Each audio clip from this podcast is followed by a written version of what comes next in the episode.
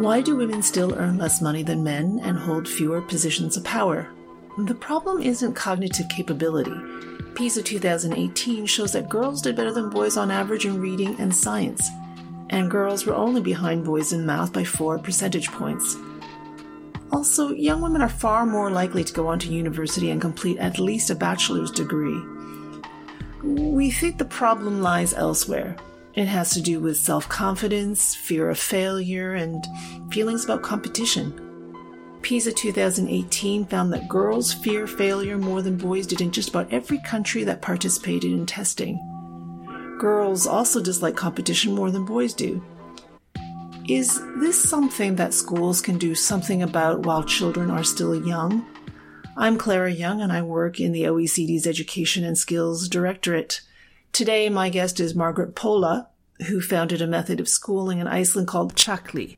It has a pretty radical approach to breaking gender biases. So, Margaret, thank you very much for speaking to us about the Hjalli School. Well, I'm so happy to be here with you. Absolutely. I'm happy to give you all the information I can. Wonderful. So, Margaret, can you describe for us when we walk into a Hjalli school, what is it like? What do we experience? Well, you can you can come and visit a nursery from one years old. You can uh, visit our kindergarten or primary schools, and you will pretty much feel and see the same. The first thing most people uh, would see is boys, is seeing boys and girls in two different groups for the majority of the day. Okay, so for most of the day, the girls and boys are in different classes. Yes, the majority of okay. the day.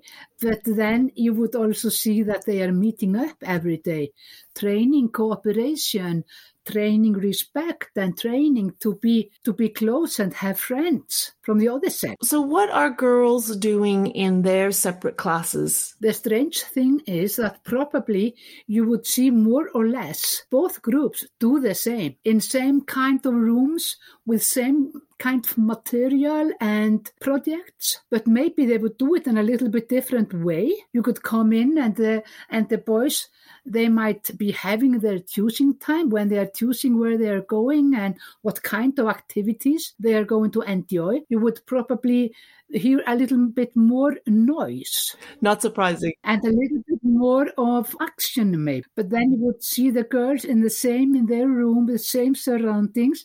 And probably you would at once see a little bit more of cooperation, more chat, not, not noise so much. And maybe if they are working with blocks, you could see the girls making houses of, out of the blocks.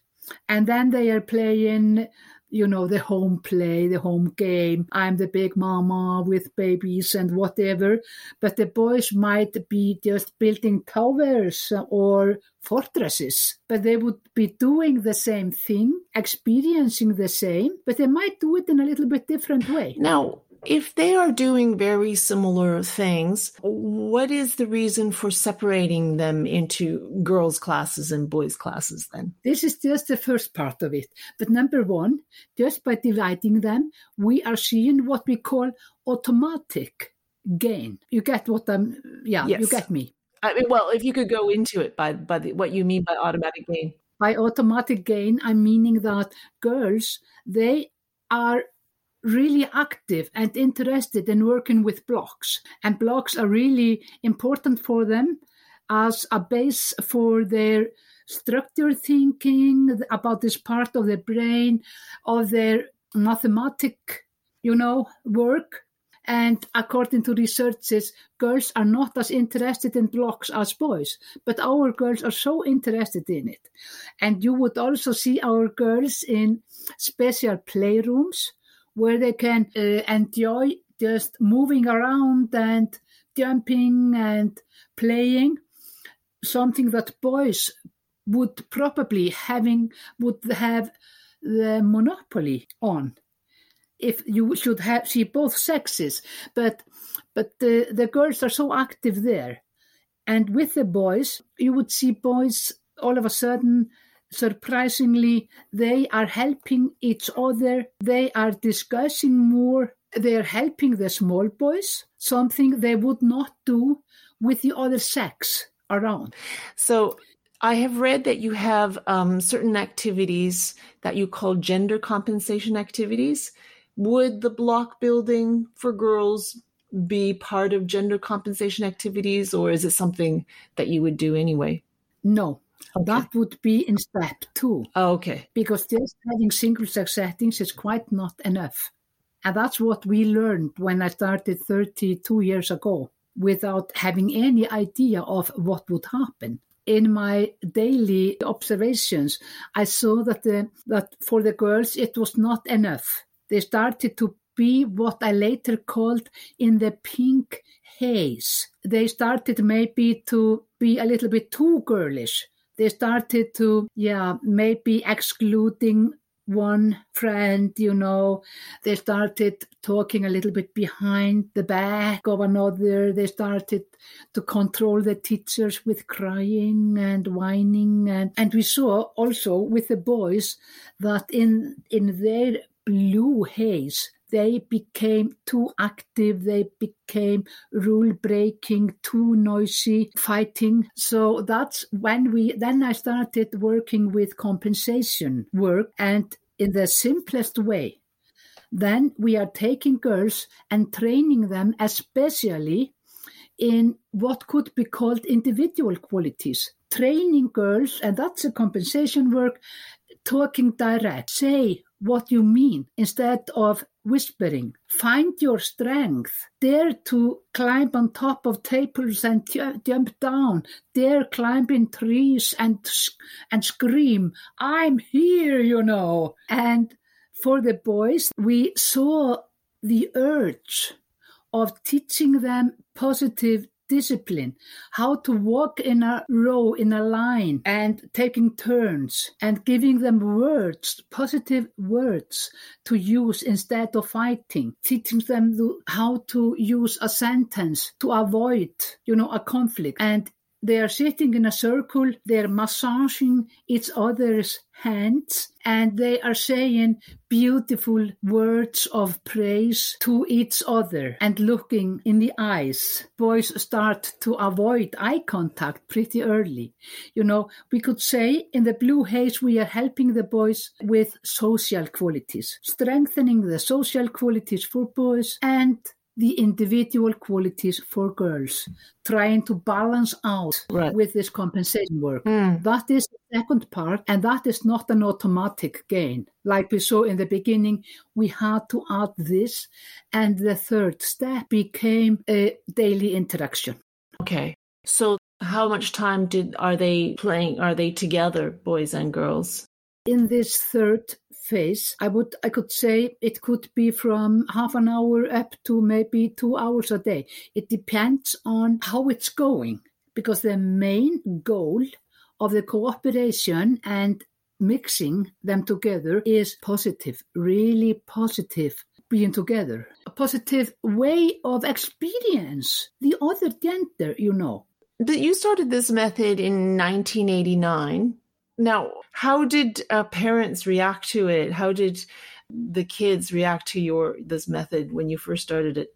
I got the idea in a in a kindergarten where I was uh, working both as manager and and also working with children and and I was um, I was newly graduated and uh, I was frustrated being an active feminist in all grassroots female organizations in Iceland and somehow trying to find out how can I strengthening my how can I strengthen the girls and without losing the boys. And I had tried so many things and again and again I was not happy. So it was uh, an idea I got in a split of a second like a lightning in my head. Okay you know, okay, Margaret Pála, the problem, uh, the, the boys are not the problem. They are just active and you need them, you need to discipline them just like you are doing. And the girls are not a problem at all. They are not a problem at all, even though they are backing sometimes and not speaking out loud. And maybe you are also okay as a teacher. It's all about the situation. You should not have them together always because you cannot focus sharply enough on boys or on girls. So I just decided if I'm going to work with children, I have to get the opportunity of trying to split them up. And it took me two years to have a new kindergarten where I could start with these ideas. And most parents and I think almost all teacher in, teachers in Iceland, they were not happy with me, not at all. They, th- they thought it would be such a step backwards. But parents that came in, because this pedagogy is much, much more than just single sex settings, we ended up being the most popular model in Iceland. You're right. It's not just single sex settings. You also you have your own textbook, or, or in fact, the the children make their own textbook you also have materials that are not gender specific. There's many aspects to the method, isn't there? Exactly. You are so correct. And these open-ended play material we are using and the creative ways of making their own stories, their own books and so on. In the beginning, it was meant for creativity and imagination and turned out to be such a helpful way because by doing this, I didn't have any gender biased stuff, you know. And we are also working with visual calmness instead of visual noise. So we are not having displays all over our schools and kindergartens. So we are not having any gender biased displays.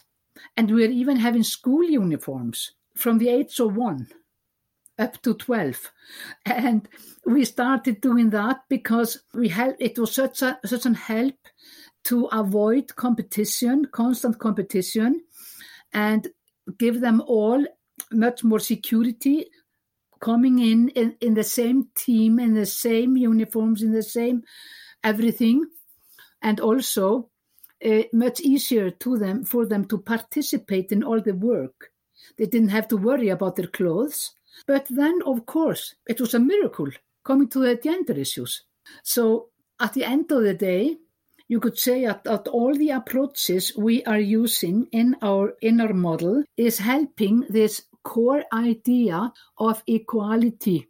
Are you in touch with uh, students who came through your system? How have they been doing? Yes anecdotally what what are you seeing about how they're dealing with life in work is there is there a different approach that you see well we have seen something for example that children being with us up to 12 years old in a big survey with the comparison group in the municipality and in some questions even over the country. It showed that our children later on they had better characters, they had better grades in all subjects. Uh, their social competence has been bigger or stronger. Their skills of working with others and so on, stronger, absolutely. Uh, we have also seen that that their idea of what a man should do or what a woman should do is much much broader from than in other children and girls they are they are saying that their feeling is that they are stronger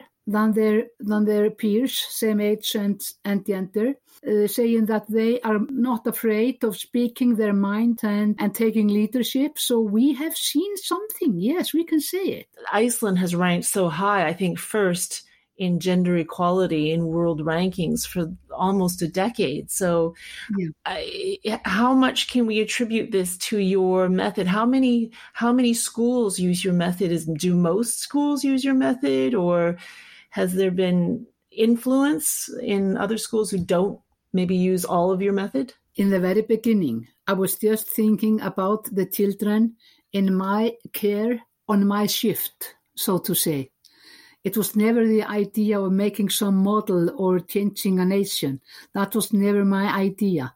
Just working locally in my field with children and with equality as my passion in life. But I've been told that we have been provocative for many, many other schools starting to to use the method a little bit, at least in some subjects, changing them and uh, with a good result. And for example, in the nurseries, we could say that 8 9% of all kindergarten children, they were in our kindergartens when I last checked a few years ago. So we have been provocative, and my hope is that we have at least helped some children a little bit out of their gender roles and maybe in believing more in themselves and being uh, more able to give their hand to others. It's uh, there is one thought that I have though is it's it's an interesting paradox because in your method of breaking these gender stereotypes of boys being louder or more competitive and girls not wanting to um, be very, very loud themselves, that it kind of is based on certain gender stereotypes in order to break them. So it, it's an interesting paradox. Yes, and I really thought about it, but my conclusion is because I have been working with children for 40, 35, 36 years. So every every single thing is based on hardcore experience. But my conclusion is that we are lifting up the gender, we're lifting it up to gain more understanding, and we are using the gender against the gender roles. Like this, we are not trying to have girls like boys, but we are helping them being more individual, a little bit more stronger and more able in competitions and so and so on. At the same time, we are we are helping the boys not to be like girls, but we are helping them to accept their softer sides and being more emotional and daring to have feelings. So we are helping them all coming more to the center of all human qualities. Now, what does the teacher training, what does that consist of? How do you train teachers in your method? Well, we are having the same teachers coming from the same schools as every teachers in Iceland. We're a small nation, but what we do, our teachers, they learned by trained and experienced Hjalli teachers. They are learning by doing, they are learning by having their own group reacting to them and if you listen to children, if you listen to your old boys group, they will, in a way, tell you what they need. And the same is with the girls. But number one, we have been expanding in so many years, step by step, not too big. So we have trained people to teach the newcomers. That's the way we have. And that's the same with parents. Do you think uh, your method could work in a country that has stronger gender stereotypes? That's a good question. And I'm trying in a nursery or kindergarten in Glasgow, Scotland. And in Iceland, this debate on equality and boys and girls and gender and trans children and whatever, I mean, we have been having this discussion for such a long time, and it's no not a coincidence where we are located in the in the line of nations. Uh, what, what do you mean? It's not a coincidence where you located. It's no, not a coincidence that Iceland is number one in the world in equality. Right, right. So but in Scotland, I felt that the discussion is behind us. How, how is it doing in Scotland? Uh, we are doing quite okay, but we are not using full force uh, single sex settings as I would like, but we are using all other methods and it, it's working really well. But people are much more sensitive than they are in Iceland now. They're afraid a little bit, some of them. I meet people really afraid that I mean, we should work for equality by having them all together at the same time with the same teachers. They're all together, and people even think that their boys or girls do not know that they are they are a gender. You know. When did you open this school in in Scotland? I think it's in Glasgow, isn't it? Yes, that's correct. It's three uh, almost three years ago, but we closed for seven months because of COVID so we had to start again from scratch. But this has been my my work because I I said to call my colleagues, mm, I would love to know before I'm too old if all our experience, especially with the youngest children, I mean, we do not have any role models. We have been learning by doing ourselves and it has been hard and I so want to know could it help somebody else. That's why I'm doing it and the need is absolutely there. Well, let's let's see how it goes. We're all curious. Well, thank you very much, Margaret. Thank you so much. And uh, thank you for listening to us. I'm Clara Young. To find out more about the OECD's work on education and skills, check us out on Twitter. Our handle is at OECD EDU Skills.